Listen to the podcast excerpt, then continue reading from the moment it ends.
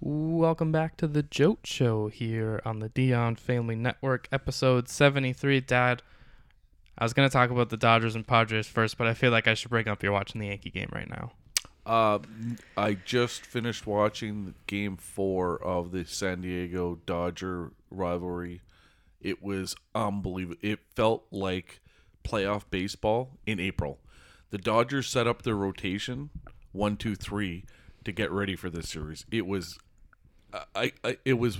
You know how I fast forward through baseball games? I couldn't do it. Wait, when you say game four, do you mean like Sunday? Like Yeah. yesterday? Okay, I was gonna say if Yeah. you were behind, that would not be Yeah, good for. eh, but I watched all four games and they were all interesting. The Padres were down seven one to the number one team in baseball. Anyway, if that's what we're starting with, Yeah. I, I'm okay with that because yeah, it, it was riveting.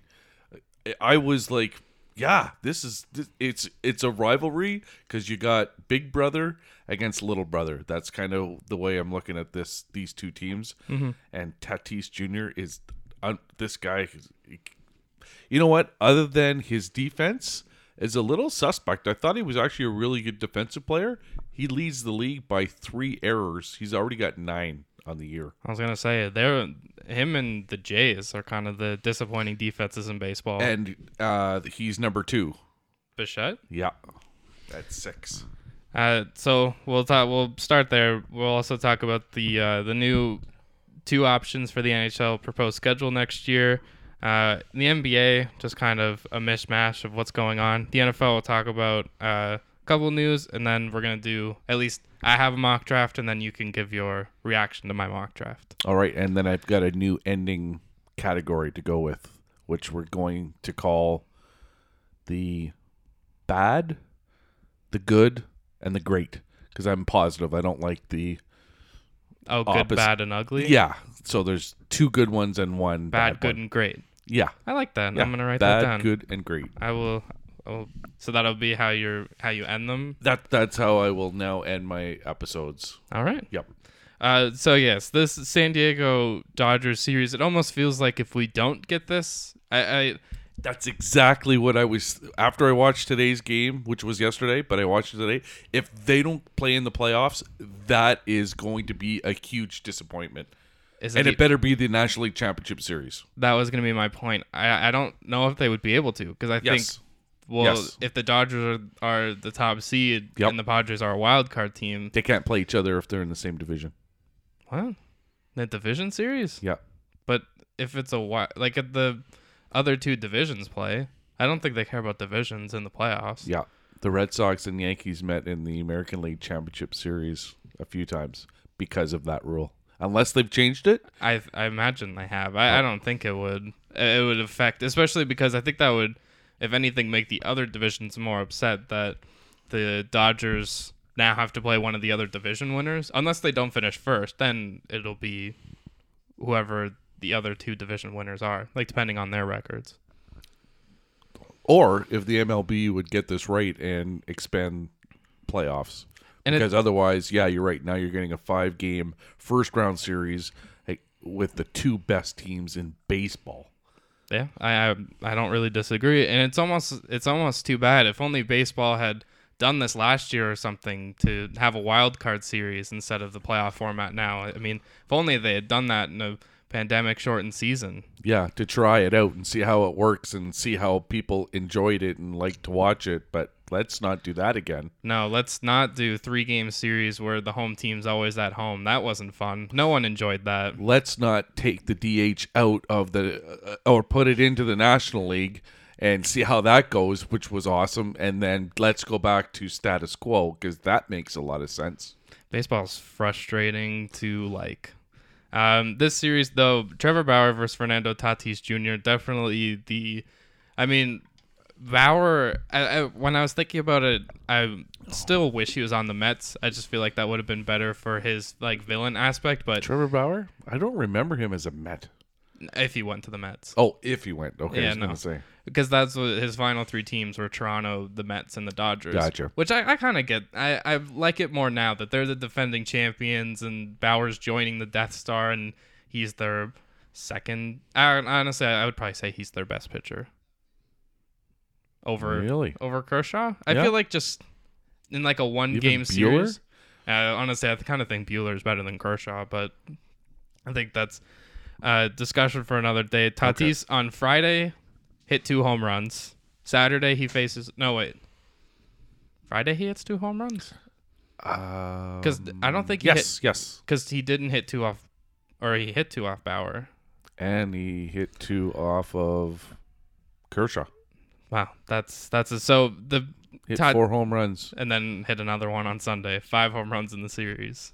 So here, putting that in perspective, Barry Bonds never accomplished what Tatis has already accomplished at Dodger Stadium. Wow, especially for someone that played in that division. Exactly. Eh, I again, it was riveting series. So like, I got to listen to the the other thing that I enjoyed, especially the Sunday nighter. You're, I love either again if you get a home announcers for your team, but I like neutral announcers too. Yeah, Those are fun. They'll give information both For- ways. They're not they're- cheering. They get excited both ways. Exactly. They're just like me. They're just cheering, wa- enjoying a baseball game. Mm-hmm. And where was I going with this? now? I was giving going to give you another stat. Uh, Barry Bonds, Tatis. Right. There was that stat, but okay, carry on because there was a few stats that uh, A Rod was throwing out there. That was like, oh, interesting. But He- it'll he- probably come back to me. He is really smart. Like he's just you could tell he's a baseball person because he just Yeah. talks about it so like eloquently. Yeah, exactly. Uh, so Tatis, his first home run against Bauer, he runs. He as he's rounding first base, he covers his eye, mocking Bauer. When he was in spring training against the Padres, he decided to pitch with one eye open, which that's kind of funny. But how do you know that that's what he was doing? Bauer? No, that Tatis was doing. Oh, well, he him. like covered. He like cover, covered it. All right. The other one, then he hits another home run off Bauer and does the Conor McGregor strut, which became the Trevor Bauer strut. Um, and Trevor Bauer, to his credit, he said this is good for baseball. He says I don't like pitchers that get mad when they get shown up and they just go and hit guys. That's the one thing I have to give him credit for. The only thing he did complain about, which I actually think is kind of justified when I saw the video slowed down, is that he said Tatis was looking at the catcher signs. That it's. Uh, I'm glad you brought that up because um, they asked A Rod that on um, the Sunday night feed because that was the final game, Mm-hmm. and A Rod again, a player said it's impossible to be able to watch, look out of the corner of your eye. He said you basically need a rearview mirror in front of your cap to be able to see signs from the catcher. I think it's a. I've, to me, I just took it as even looking just isn't really fair. He the only thing he said you can do is you sometimes you can get a glance to see um, where the catcher's positioning his glove. That's If he does it early enough, he said. But he just said it's not that it's not the advantage you think it is. No, because I don't think I would look down and see a catcher doing like two fingers. No, no, yeah, no, yeah. You're not, and you're not going to read the signs, right? That's for some. If someone's on second base, they can certainly do that. But yeah, all he said is you can kind of see where if the catcher's setting up early, but you'll see that they'll set up early, but then they'll they'll move. Yeah, they'll, Right? they'll, They're, they're going to psych out the hitter just in case if he's having a glance. But I love the again. The, to me, it's baseball playoff talk that we're talking about. He did he glance right? Like it's serious. Like he's this, mocking Bauer. Like it, Right, it is- like it is a rivalry. Absolutely, and so they've already played what seven times now. Yeah, I think they played two series, home and home. Yeah, it just seems like way too much. Like we le- save some. I'm gonna have to look at the schedule and see when they play next because, like I said, it was. uh and just having the guys on second base, I, I'm assuming that's only a regular season rule. That was going to be my point because as Hmm. I was watching games early in the season, I I don't like this rule. I think maybe you start in like the 12th inning if it's like if the game's going a little too long. I get it for the regular season. If they do it in the playoffs, there's no way I could accept this. In the playoffs, Really, I like it. even in the playoffs? Yes, I like it, it. It just the intrigue is there immediately. Even if you have your closer in there, he throws a wild pitch. Now he's at third. Now you can bunt him home. You can uh, Sack fly. Sack fly. Now you're putting the pressure on the home team. I, I just think it, it increases the the enjoyability of the game for me. But I'm glad we disagree on something. Yeah, I just maybe maybe for me it's just because you immediately get a guy in scoring position. For me, maybe if you put him on first, I would feel better. But then it also, what does that really matter? It, you could have just walked the first guy. Like it's not as Right. exciting. Right. I, I do I do get it. If it's a playoff rule, I definitely will hate it a lot more because I think playoff baseball is not about because I get for doing it now in the regular season. You have 162 games. You kind of Yeah. need to get games moving along. It's kind of like the seven innings, but Right. in the playoffs, everything slowed down, and I don't think you. And not that it's not fair because both teams get it, obviously, but I just I hope it's just a regular season rule. Okay, here's another regular season current rule. You tell me whether you like it or not. A pitcher in a doubleheader game pitches a no hitter. Is it a no hitter? Or is it an asterisk no hitter?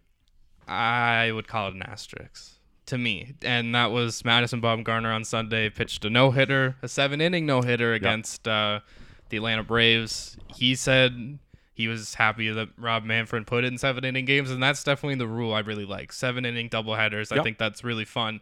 To me, though, it's not. You could call it a no hitter. I'll, I'll say that. But to me, if you compare it to other no hitters, he got what 20, 21 outs, six outs short. Yep. Th- To me, it's just not the, those six outs clearly have made a difference before. Oh, for sure.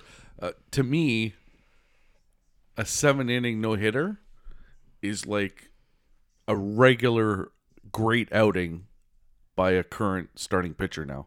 Yeah, if you go most seven pitchers don't go more than seven innings, right? You have your eighth and ninth inning guy, Mm-hmm. even regardless. even some Regardless. guys will go f- like five innings, right, and, and, they're have done. a deeper bullpen. then- right.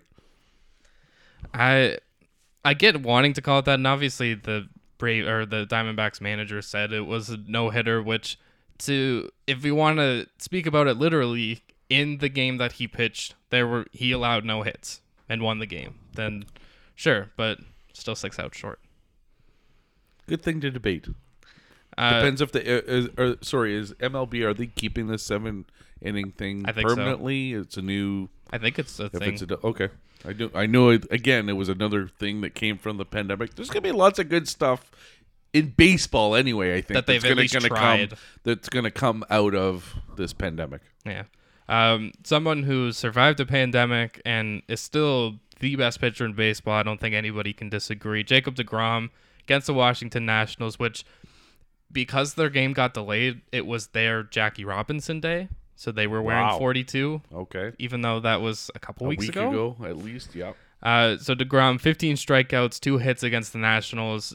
I, it's honestly not as fun to say Degrom is the best pitcher in baseball. I don't really think that's an argument. It's it's more of just like how far ab- above is he than everyone else.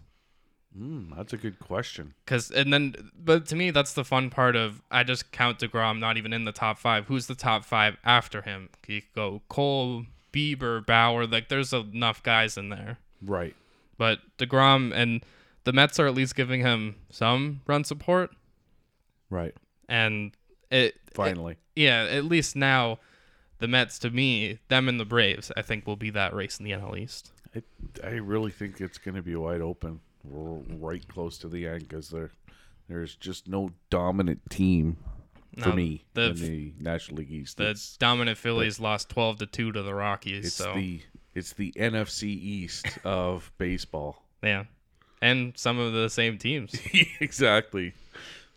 Uh, the Oakland A's lost their streak, 13 games. They lost to Baltimore, who the Yankees are playing right now. I, I guess it's just nice to acknowledge. Good for Baltimore for ending that streak.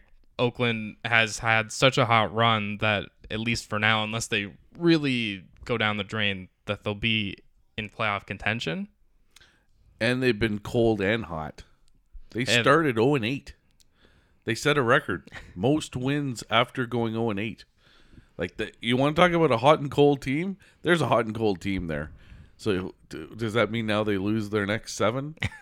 Yeah, this, Wow. This might be the streaky team of baseball. Yeah. Moneyball. Streaky ball.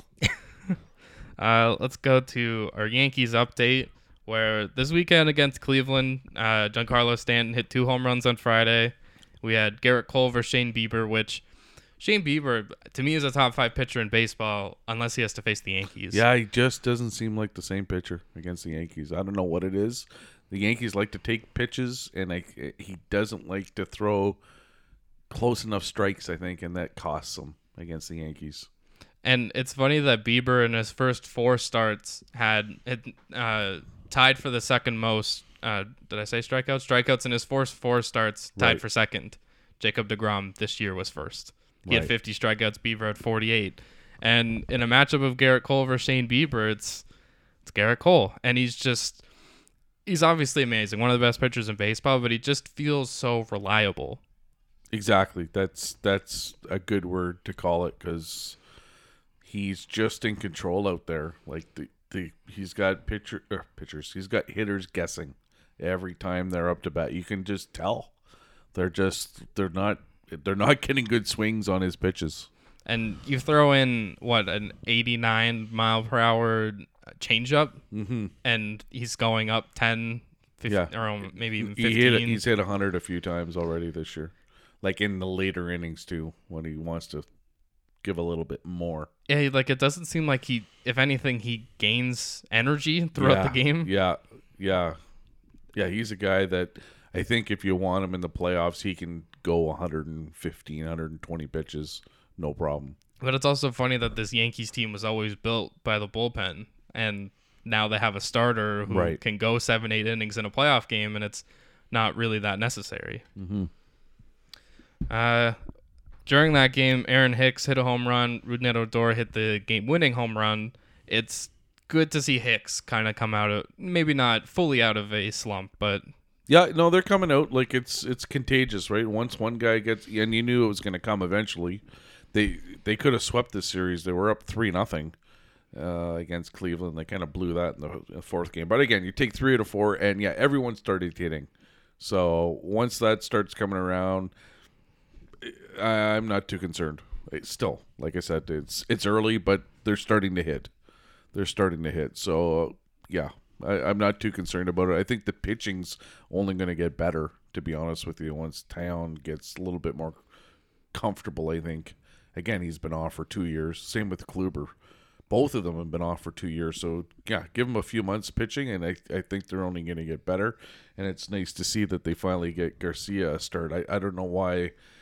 I guess they they wanted to give uh, Germán another start, which actually he pitched well. So now they're back to six starters, I think. But it looks like at least baseball's minor league leagues are starting, so th- I think that's a good sign. So you're going to get these guys playing, and now you won't have a taxi squad, hopefully anymore, where these guys can actually play in games rather than just playing against themselves or I don't yeah, know what at they're the at the alternate training. yeah, what are they doing there? Like, is it, uh, it must be boring, right? Like, they, there's ten guys there, and they what do they just play next guy up to bat, and let's practice batting together, and I don't know, but yeah, just a little bit more normalcy would be nice. So yeah, uh, Taillon. I thought the most interesting part of this was his ERA throughout the different innings. So his first innings at zero. Right. His second and third innings are both at 4.50. Uh, the fourth inning, that is the problem. His ERA currently at 19. Wow. So you could see that going deeper into games, it's almost kind of a good thing they have this rotational depth that if they need to give Taillon another, like an extra rest, that they can slide in one of those other guys like Right. Garcia or Mon, and then Yeah. once Severino comes back. Right. Which is crazy to think about that this rotation is already so deep Yeah. and they're still getting someone back. Right. Kind of reminded me of the Dodgers. I was looking at their rotation. Oh my goodness! Uh, watching May, he's. I wish he was a Yankee.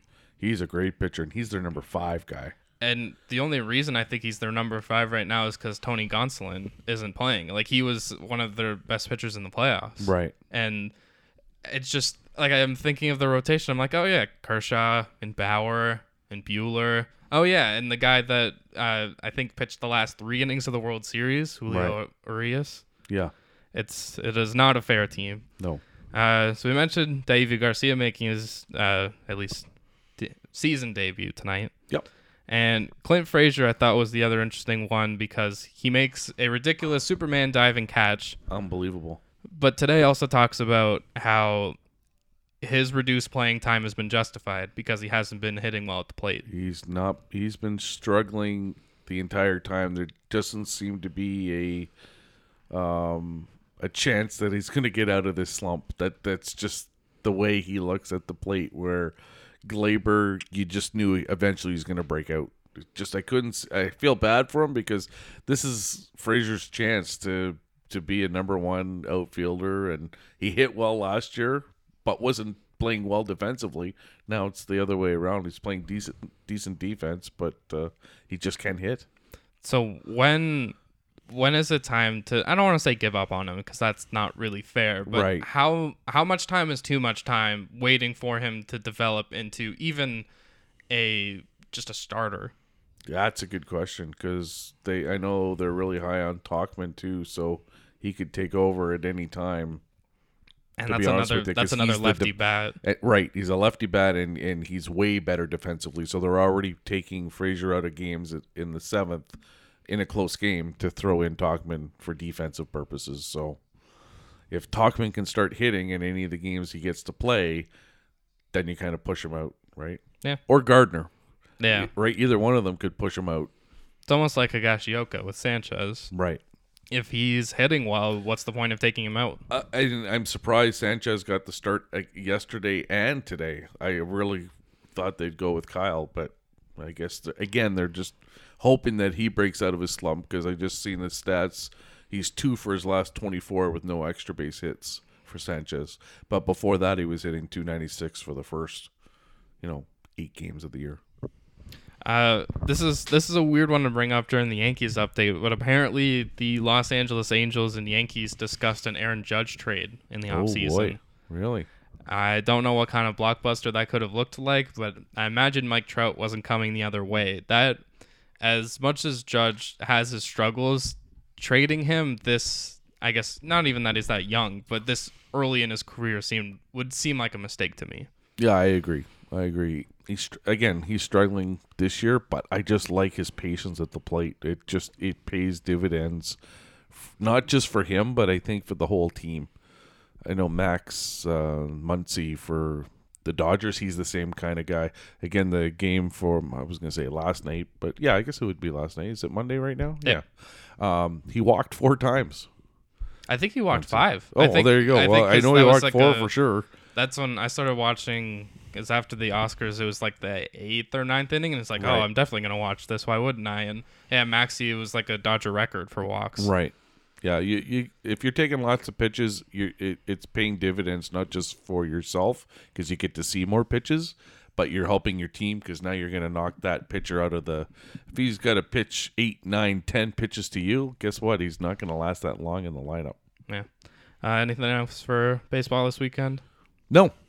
All right, let's shift over to the NHL where the Leafs and Jets had a pretty. I've had a pretty entertaining series, Mm-hmm. and I'm almost now disappointed if we don't get to see this in the playoffs. Yeah, it's almost like the Dodgers and the uh, and the Padres. Yeah, it- yeah. If they don't play each other, yeah, I'll be disappointed. But I guess it's a good thing now because I I'd be disappointed if Montreal and Toronto don't play either. So chances are pretty good that one of those teams are going to play the Leafs We're gonna get at some point. a rivalry that we will want to see. Right. Whether it's Winnipeg, Toronto, that really, I don't. Actually, they've had a rivalry over the last couple years, but they only played twice a year. Yeah, And the Leafs and Canadiens, we haven't seen them play in the playoffs since 1979. right. Uh, the Nikolai Ehlers, Joe Thornton, Yeah, what was that all about? Like Thornton was just giving it to him. and Thornton breaks his stick, cross-checking Ehlers, goes gets another stick, and then cross-checks Ehlers. Like I, I didn't see anything that happened, and people brought up the slash, but I thought that happened after, like after everything had started. Thornton just like, and I'd never seen him freak out like I, this. I, you know what? I rewound the again. I was taped it, so I rewound it. Go, why was he so upset? Because you're right, he never gets that mad. But he and Ehlers isn't that kind of player where like what what's he mad about? But he just was giving it to him on the bench, or sorry, in the penalty box. and Thornton just kept yapping, and he's just sitting there like, and even like he's going back and forth, and he eventually stops because like, what's the point? What Right. is what is the point of this argument? Yeah, it was a one-sided argument or a one-way argument. Yeah, Pierre Luc Dubois and Wayne Simmonds also got kicked out of the game. They got game misconducts for just they were yapping on the bench, and it was a couple minutes left. The game was already out of hand, and they just didn't want anything to go awry. Right, and there, how what game number was that for the those two teams? Seven. Um, But it depends how many times. I think they have one more game. Okay. So if they play, I think they probably play ten. So that's probably their ninth game this year. That's that's seeing a team enough. You, you're getting you're going to see more fights here the last little bit, especially if, you know teams again seven, eight, nine times playing each other. It's going to happen. People were calling the Leafs dirty, and that was after the game before. Do you think the Leafs are dirty? No. They're just even Wayne Simmonds said it. We're defending ourselves. Yeah, I don't call the Leafs a dirty team at all. I I actually think they should get a little bit more dirty. To be honest with you, especially They- come playoff time. and they have the guys to do it. Right now, you got you got Simmonds, right, Even and you got Foligno. and Thornton, Yeah, and Thornton. He's not so much, but yeah, Yeah. he's clearly showing it now. Muzzin. Yeah. Yeah. Um, Nikolai Ehlers, we also found out is out for the rest of the regular season because of uh, hit by Jake Muzzin. Oh, Not a huge blow. I mean, if he starts missing playoff games, that's when it becomes a concern. Uh, Mark Scheifele also benched during the second period after not back checking on the John Tavares goal. He didn't agree with it. I, I don't think Paul Maurice is one to have much of a conversation about the benching. right. I just I don't know how you bench your number one center. I No. get I get trying to send a message, but I would probably bench him for a shift or two, Yeah. and, then get say back out there. you're our best player. Please get back out there. Yep. Um, uh, Montreal Calgary. This uh, suddenly turned into a playoff race. Calgary four points back heading into tonight, and if Calgary wins again, they'll be two points back of Montreal. Can the Flames catch the Canadiens? No. that was. I feel like I'm I'm answering like the Calgary Flames head coach. Because someone asked him that question the other day. I don't know if you saw that. Uh, Post game interview was the obviously it wasn't against Montreal. It was the game before. I forget who they were playing, and they lost. and yeah, the announcer or the reporter just said, like, "Do you think your uh, your team, you know, had a good bounce back game?" Or I forget it was, you know, no. Yeah, he's it. he's also someone I can't imagine is too accustomed to the Zoom call post game Yeah, interview instead yeah, of being in front of the people. Right, that's true. But Uh, yeah, I don't. I, I just don't think they have what it takes to catch them. To be honest with you. We also get to see the debut of Cole Caufield tonight. Montreal finally fitting him under the cap. He so must. they got uh, Primeau back to the taxi squad because that was the only way that was going to work. It's fascinating that they had the Hobey Baker win, uh, winner waiting in the wings because of cap concerns. Wow. I, I wondered if he makes enough of an impact if he's going to be on the roster come playoff time. Again, I'm just curious how the playoffs work for salary cap wise. I'm just wondering if it's now just becomes wide open. I'm not sure. I'll have to look that up. Especially because Freddie now- Freddie Andersen's practicing and like Yeah. had a full practice and he says he wants to play before the end Oh of the boy, regular season. This is getting it's getting ugly in Toronto, isn't it? Um, we also found out Saturday headlines, which I'm glad when you brought it up to me because it it's not as good as Coach's Corner with with Ron and Don, but No. If if anything could replace that, it's Chris Johnston and Elliotte Friedman talking about news around the league. Yeah, no. I, I again, I did like you did. I, that's the only time I stop now. Used to stop for Don Cherry's coach's corner, and then it was for Brian Burke, whatever he called his I don't, I don't know what his was. Yeah, he had something. I don't know what it was called because it wasn't on long enough. But yeah, he was awesome. And then uh, yeah, now I'll just watch that because everything else is don't enjoy watching an analysis of the first period. Kevin, what did you think? I thought this. Uh, Jennifer Botterill, what did you think? I thought this. like up- it's just it's Come not up with some creative. new, yeah, you need some new ideas for intermissions. Like there's so much out there. Like why commit to that? I'll, don't I'll, know. I'll take just Kris Versteeg and Kevin Bieksa going at each other. That would at least be fun. yeah. So we did find out in the headlines that there are two options for next season schedule. I, I'm just glad the NHL's considering options. Uh, so option one is a home and home with the opposing conference, so 32 games. You'll play three games versus the other division to equal 24 games, and 26 games within the division. uh, four times against five teams, and then three times against the other two teams. And it would then lead to a, a conference playoff system, I like it. which we have been calling for. Yes, please. The other option two is a home and home with the other three divisions, so 48 games, uh, four games versus each division opponent, so 28 games, and six games for special scheduling, so more Rangers versus Islanders, uh, etc. Just rivalry games. This would then be the divisional playoff system.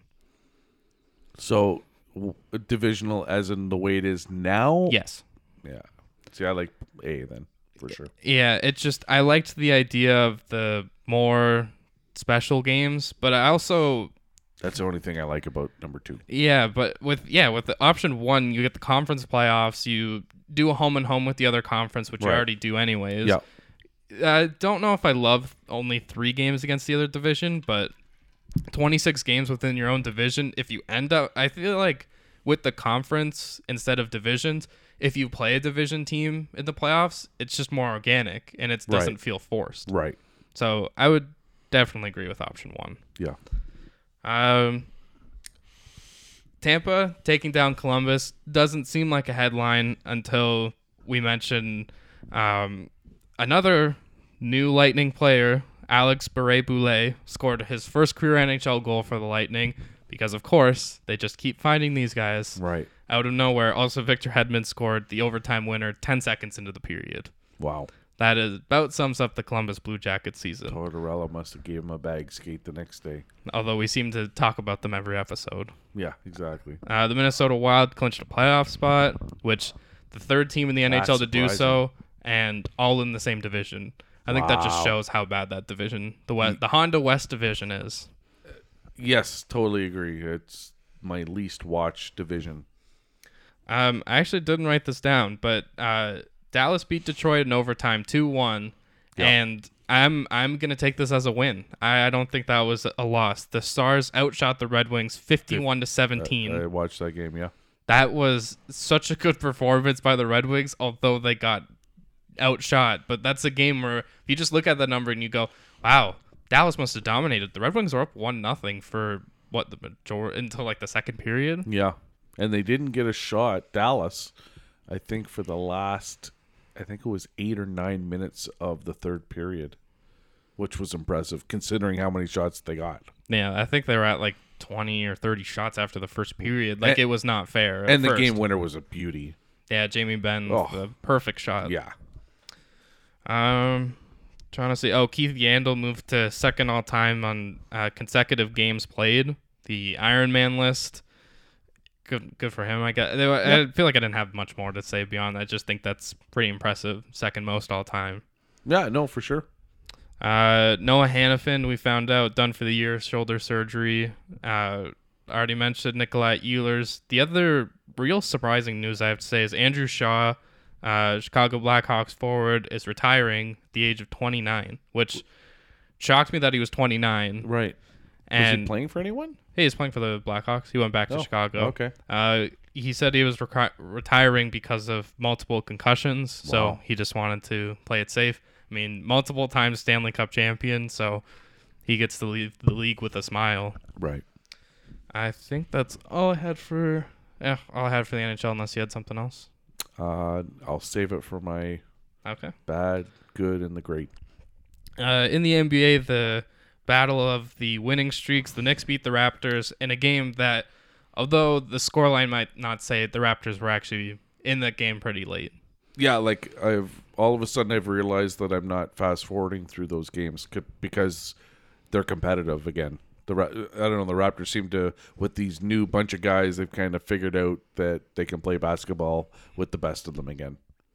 Uh, they play tonight against Cleveland. No Gary Trent Jr. because of a leg injury. But I think the highlight of the Raptors week has to be, and I don't know why I didn't see this before the Friday episode, but Malachi Flynn and Fred Gillespie were given the rookie treatment, and they were forced to sing "Party in the USA" by Miley Cyrus in front of the entire team. Wow. Did you see this video? No.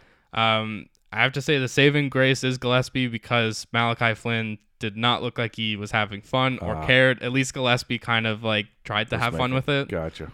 Um, it was it was pretty robotic performance from Flynn, Right. but it was fun for the team. And Kyle Lowry set it up, and it it just seemed like a moment where the team was having fun. Dr. Kyle. Dr. Kyle, yes. Um, over the weekend, the Brooklyn Nets, who I didn't realize this, but Kyrie Irving was as celebrating Ramadan, so no food or water, sun up to sun down.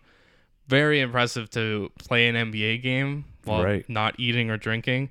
Usually happens in the playoffs. Enes Kanter, there's a few guys in the league, Jaylen Brown, uh, Jusuf Nurkic it is especially special impressive when he scores 30 plus points. Kevin Durant came back Sunday against the Phoenix Suns.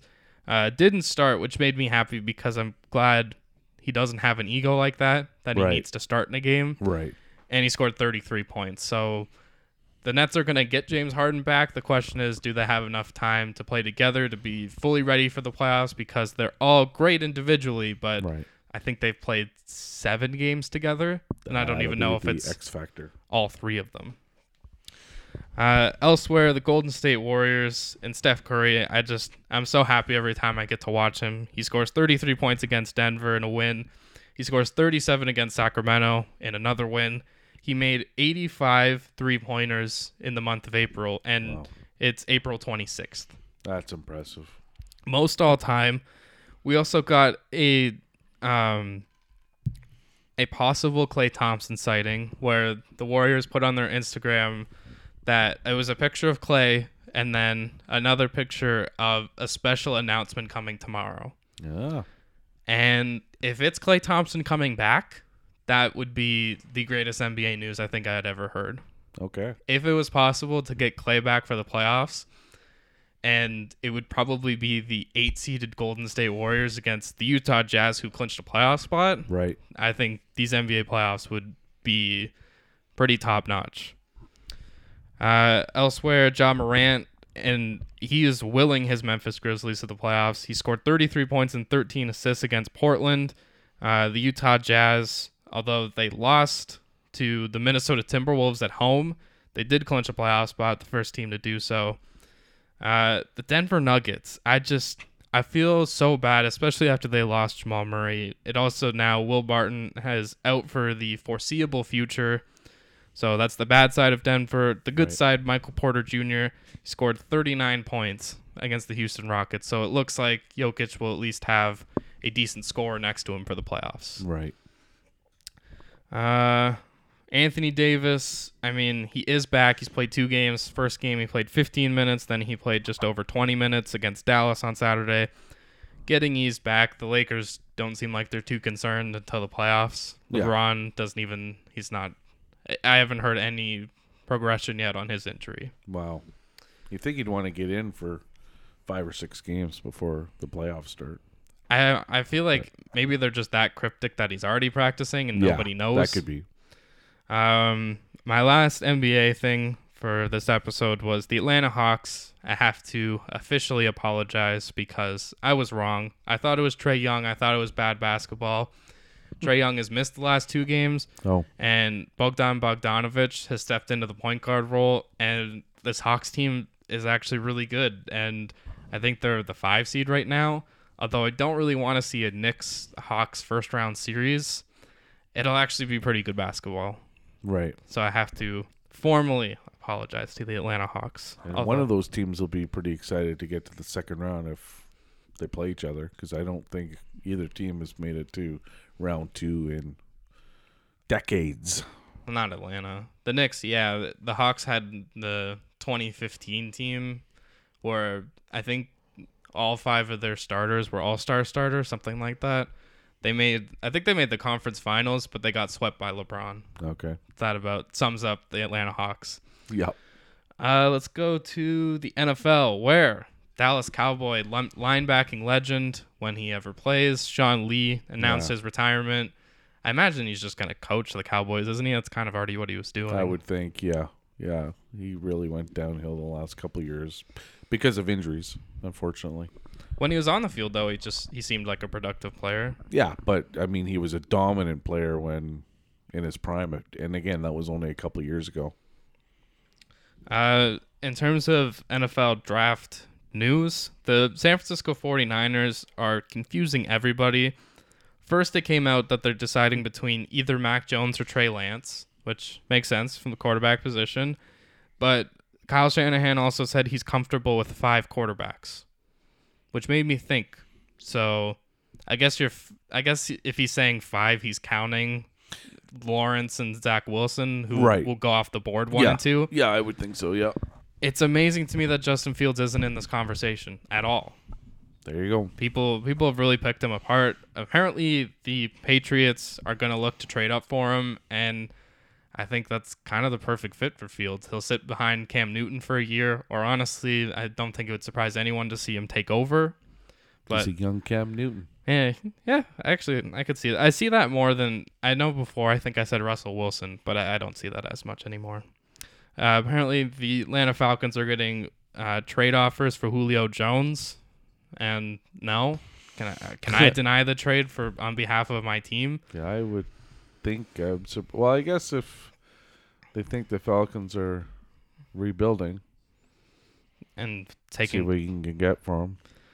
Yeah, no, I I would want all the first round picks. I, there's no trade package to me that would be suitable for Julio Jones, no matter how good or bad this Falcons team wants to be. Um, that's all the news. All right, are you ready for my mock draft? Yes. All right, you can. The thing about this is it's fun because I know I'm going to be wrong, and I'm okay with that. I also did this assuming there's no trades. That's how I usually do mock drafts. Okay.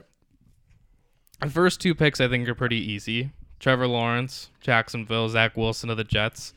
Although I don't necessarily agree with Zach Wilson, I think he's just a fit for the Jets. Uh, three, again, I don't agree with it, but everyone seems to be pointing this way that the 49ers will take Mac Jones. Uh, Who would you take in that three spot? If you were the 49ers and clearly, clearly you're there to draft a quarterback. But are you? Are you there to draft a quarterback? Would you trade up all that way for No. You already got a quarterback, and you got a good team. Yeah, I don't. I also you just went to the Super Bowl.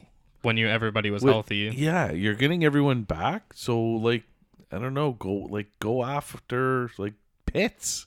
Go after like there's Someone who's going to make an immediate impact. impact. Yeah, defensive like a cornerback or you know like there's lots of good players. I think if the 49ers stayed at number 12, I think they would have gotten Mac Jones. Right. I, I don't think they had to trade up to no, get him. No, I, I don't disagree with you. Uh, number four, the Falcons. And if this doesn't happen and they don't trade, then that's going to be a fun Friday podcast. Kyle Pitts, tight end out of Florida. It's Mhm. honestly not fair to call him a tight end. And if the No. Falcons don't pick him and still pick at number four, that is an embarrassment. But maybe that's why they're listening for calls. For Julio? Yeah. Uh, Pitts be the replacement, and depending on what someone's going to give you back, which maybe it's a number another number one pick. yeah. I top mean, ten. Uh, That would make me feel better, but uh, I think it would also. I would. I don't think the Falcons would ask for it, but especially when DeAndre Hopkins last year went for a second round pick, I think a first round, a top 10 first round pick is the minimum, at least in my head. Uh, number five, I thought this was. I never thought this would happen, but I decided to. The whole time I thought, okay, Cincinnati's going to take Penei Sewell, the offensive lineman from Oregon. I now changed my mind. I looked at their tackles. They signed a tackle, and they have Jonah Williams from Alabama a couple years ago. Okay. I went with Ja'Marr Chase, wide receiver from LSU.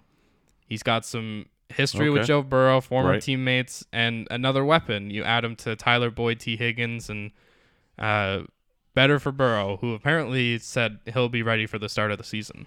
Oh wow, that's that's impressive because I thought he would have been out for a full year. at least most of next season.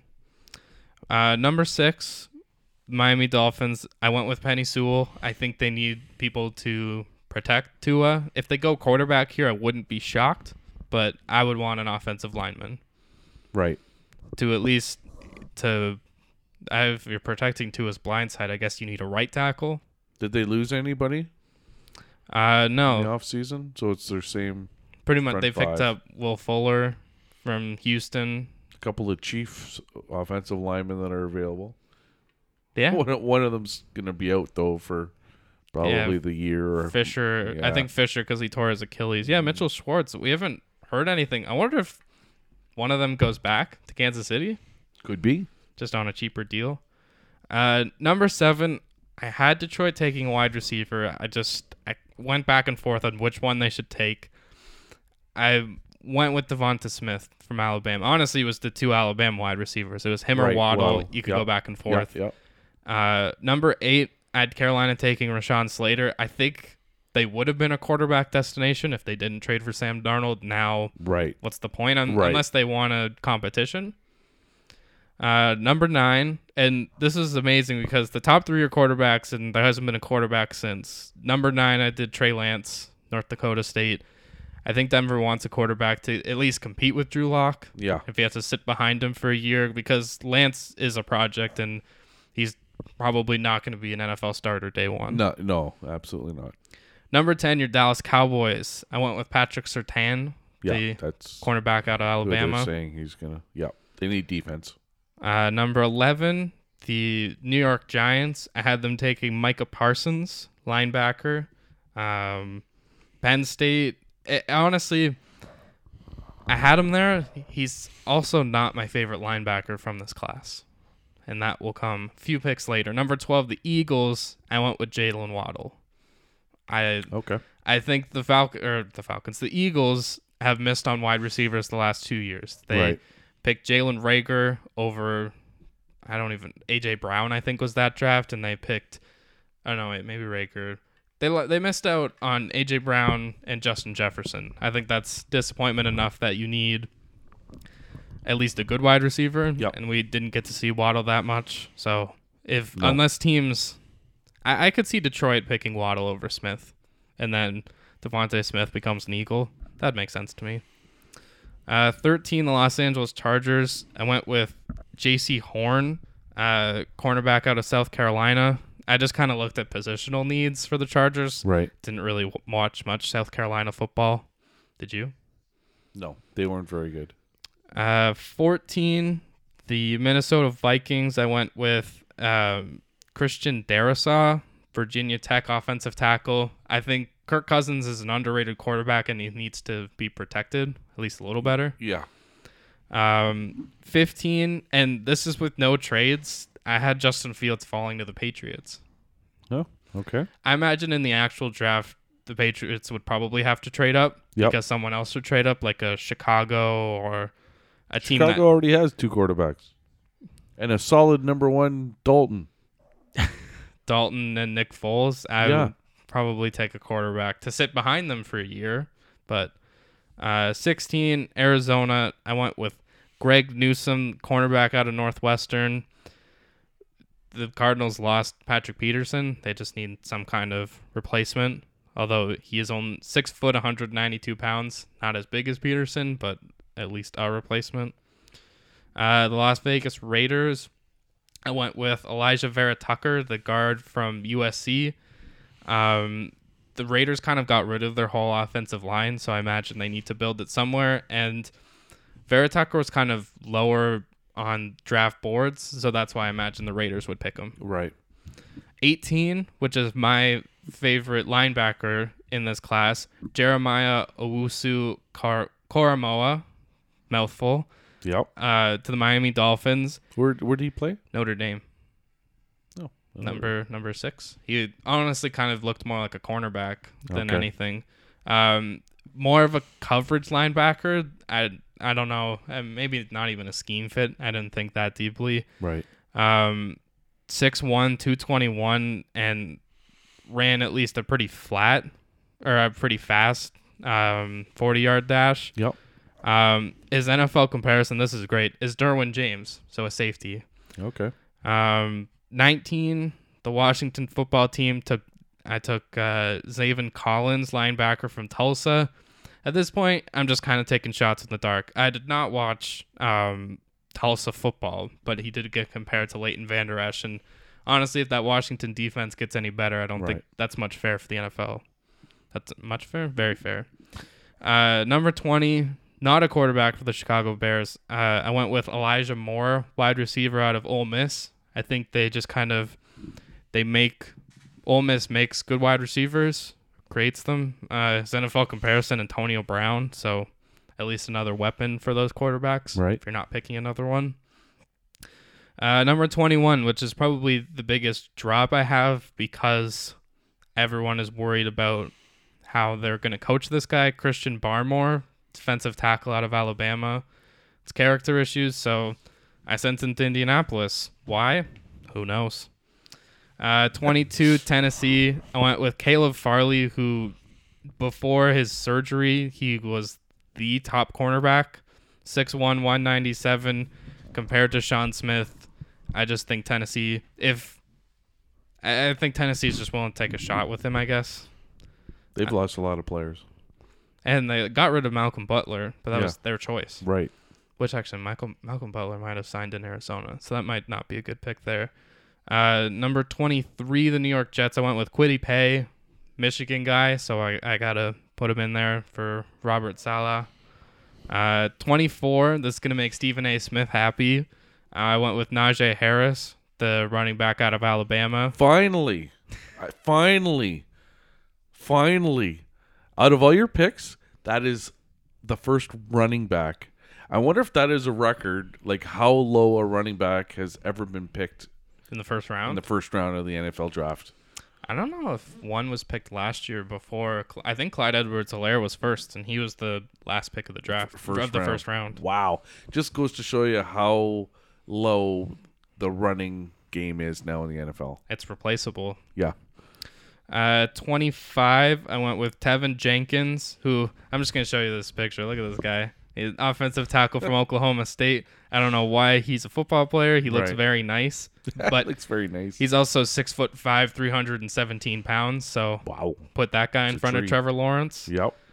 Uh, 26, and I think this guy will actually go higher, but um, it's Azeez Ojulari from Georgia, 6'2", 249. He's more of a 3-4 defensive player, but I Right. think because he's an edge, I just think or, uh, Cleveland would take the chance with him and almost have like a rotational thing like the Eagles had when they won the Super Bowl.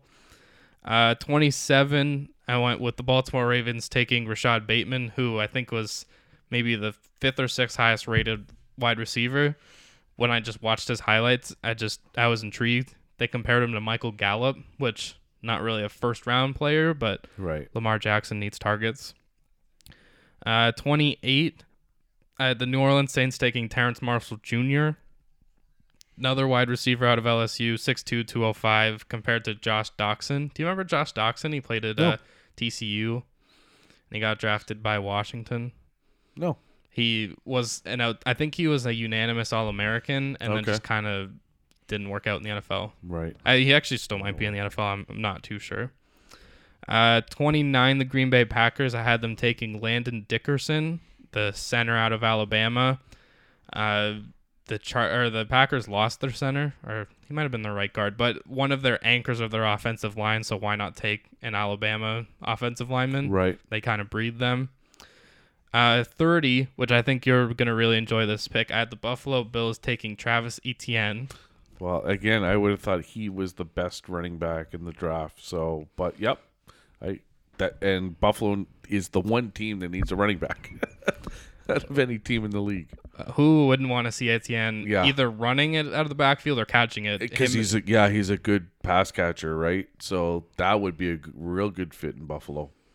uh 21 or 21 31 the Baltimore Ravens I had them taking linebacker uh Jamin I think Jamin Davis uh don't really know much about him they compared him to Kiko Alonso so that was enough for me he played at Kentucky and I don't really know what Baltimore needs outside unless they wanted to take two wide receivers in the first round the end of the first round is always like I would say for me I'm going to say 26 to 32. So Cleveland, Baltimore, New Orleans, Green Bay, Buffalo, Baltimore again, and Tampa Bay.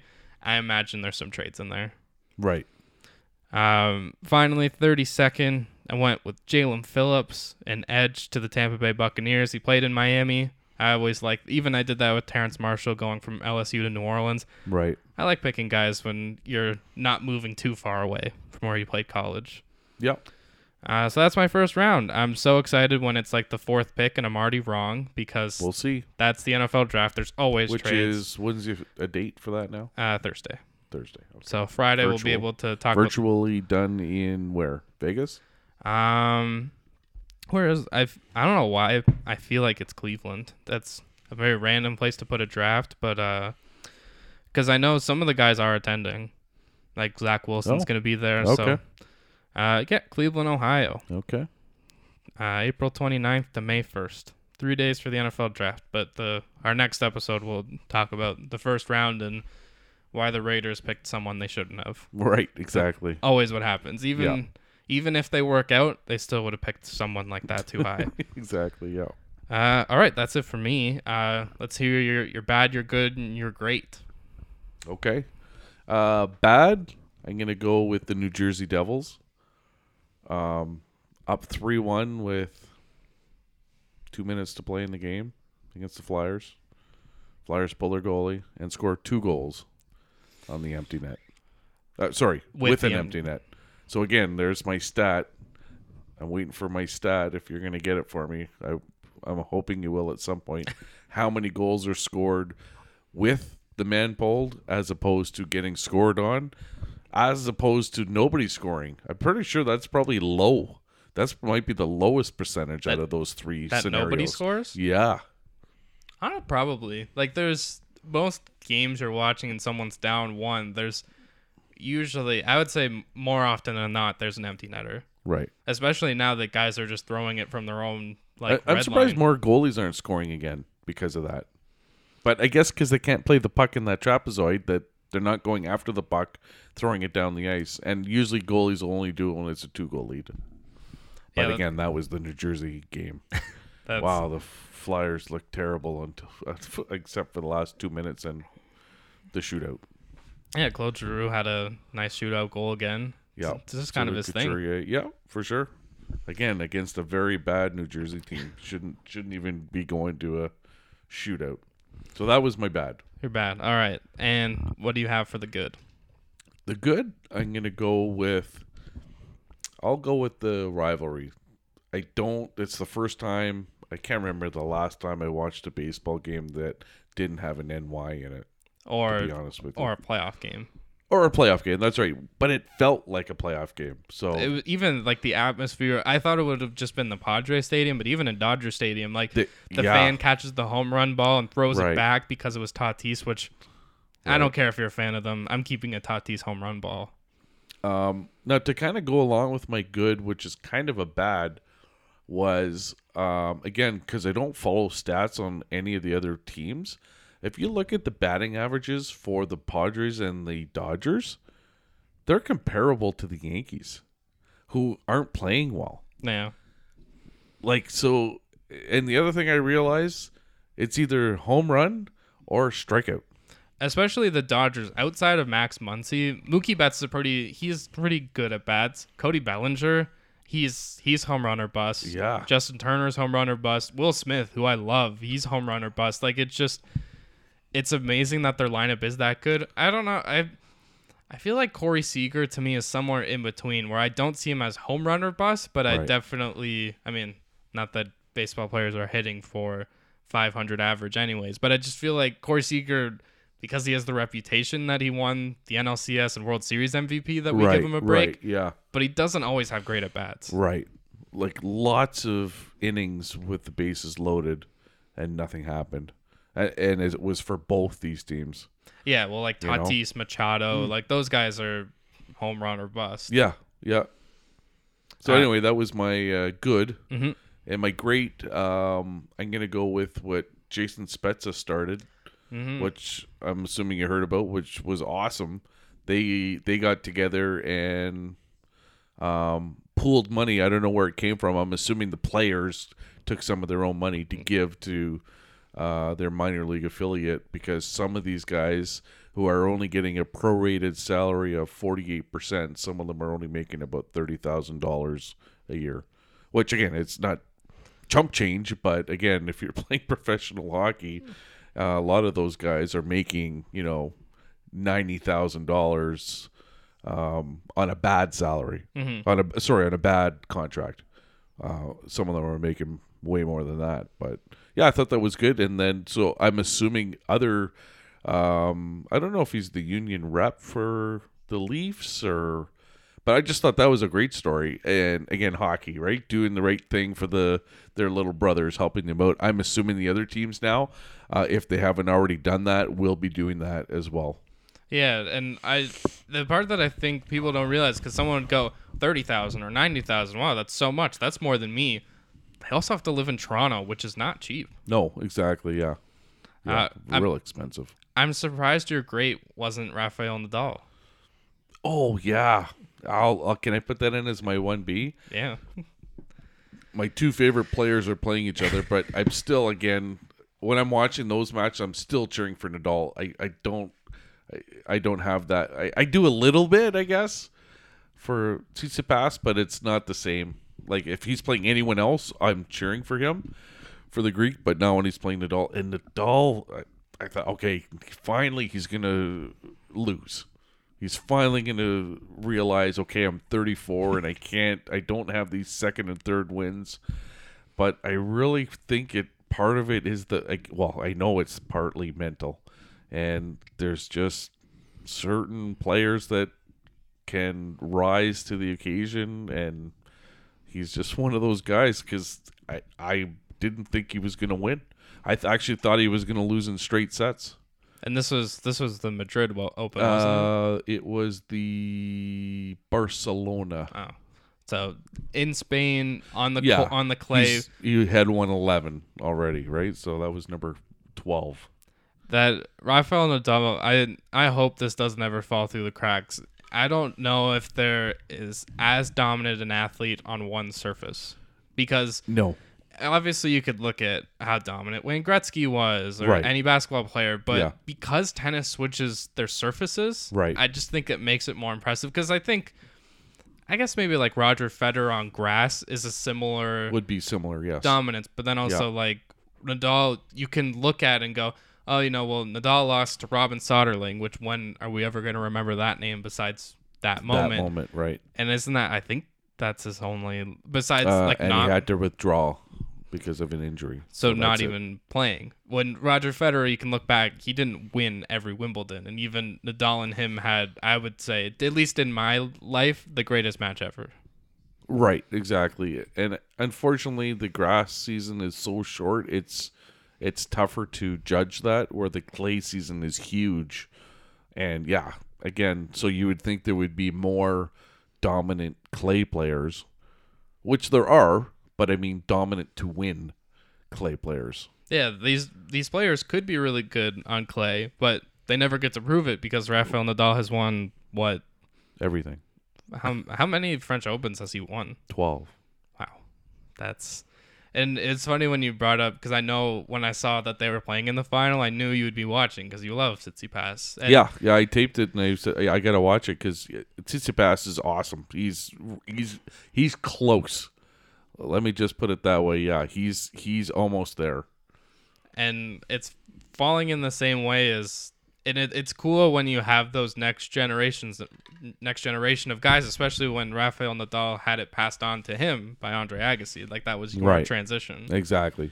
Yeah. at, at that point was it easier to cheer for Agassi and then just kind of think oh well eventually it'll be Nadal like is that the same way with Tsitsipas and Nadal now Yeah, yeah. I would say it's very similar. The yeah, except I don't know for whatever reason, Agassi was like at the end, so it it was like um yeah. I kind of felt I was cheering a little bit more for Nadal in that last match that I can remember, just because I knew Agassi was was done, his back was done, where Nadal's not done. no he's still Right, like- competitive with these guys Like I, I I really believe Federer keeps him motivated to keep playing because again, Nadal really body wise he should have probably retired about three or four years ago.